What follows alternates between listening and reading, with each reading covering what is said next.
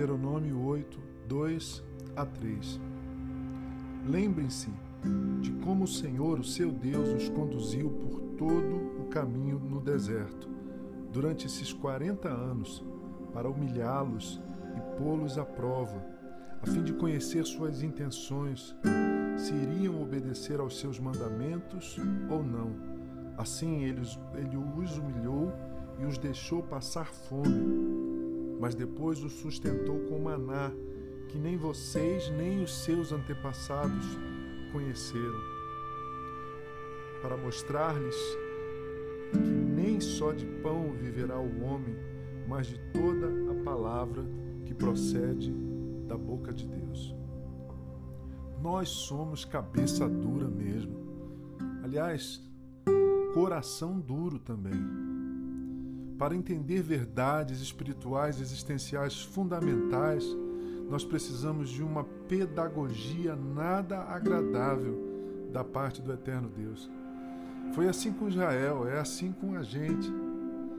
Nosso caráter teimoso, intransigente, obstinado, precisa ser quebrado pela pedagogia do deserto. É bom guardar essa expressão, pedagogia do deserto, pois quando eu e você estivermos enfrentando uma luta mais severa, mais séria em alguma área da vida, vai ser algo válido a pergunta: por que Deus está aplicando essa pedagogia do deserto? O que Ele está tentando me ensinar? Israel, por exemplo, precisou bater cabeça por 40 anos no deserto para que as intenções do seu coração fossem expostas. Os filhos e filhas de Abraão, Isaac e Jacó precisaram ver-se no limite para entender algumas verdades sobre a vida, sobre Deus, sobre eles mesmos.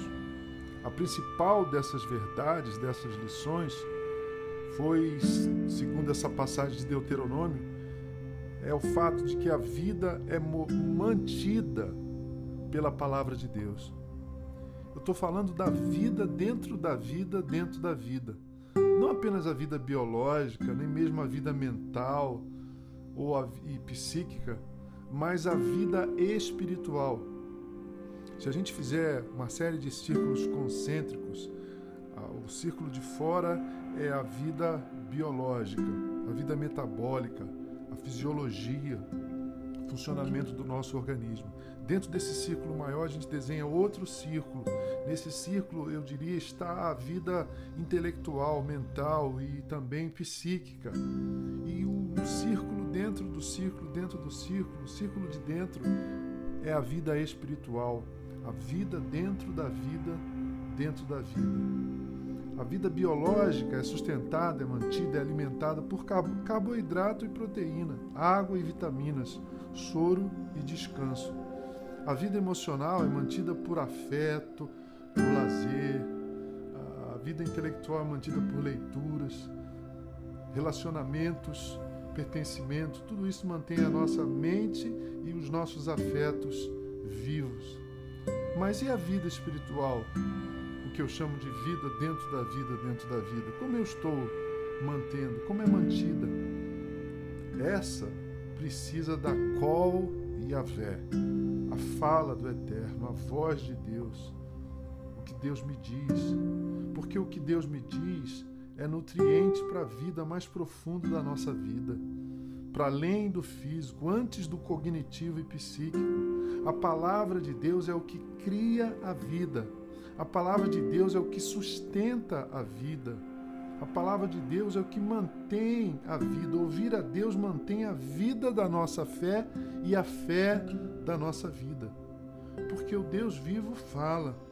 Ele fala nas escrituras sagradas, ele fala na história de Israel e na história da igreja, ele fala na sua criação, fala até, isso é muito interessante, por meio do que a gente chama de graça comum, essa graça que ele distribuiu, que ele derramou aos homens, sejam eles crentes ou não. Por exemplo, sobre os artistas que criam coisas tão belas, tão boas e tão verdadeiras.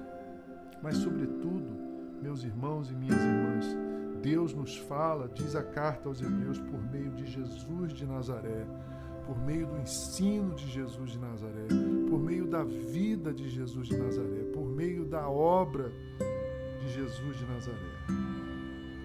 Então é isso, Deus está falando e a nossa vida depende da escuta da fala de Deus. Você tem ouvido? Eu sou Gerson Borges e essa é a meditação do dia.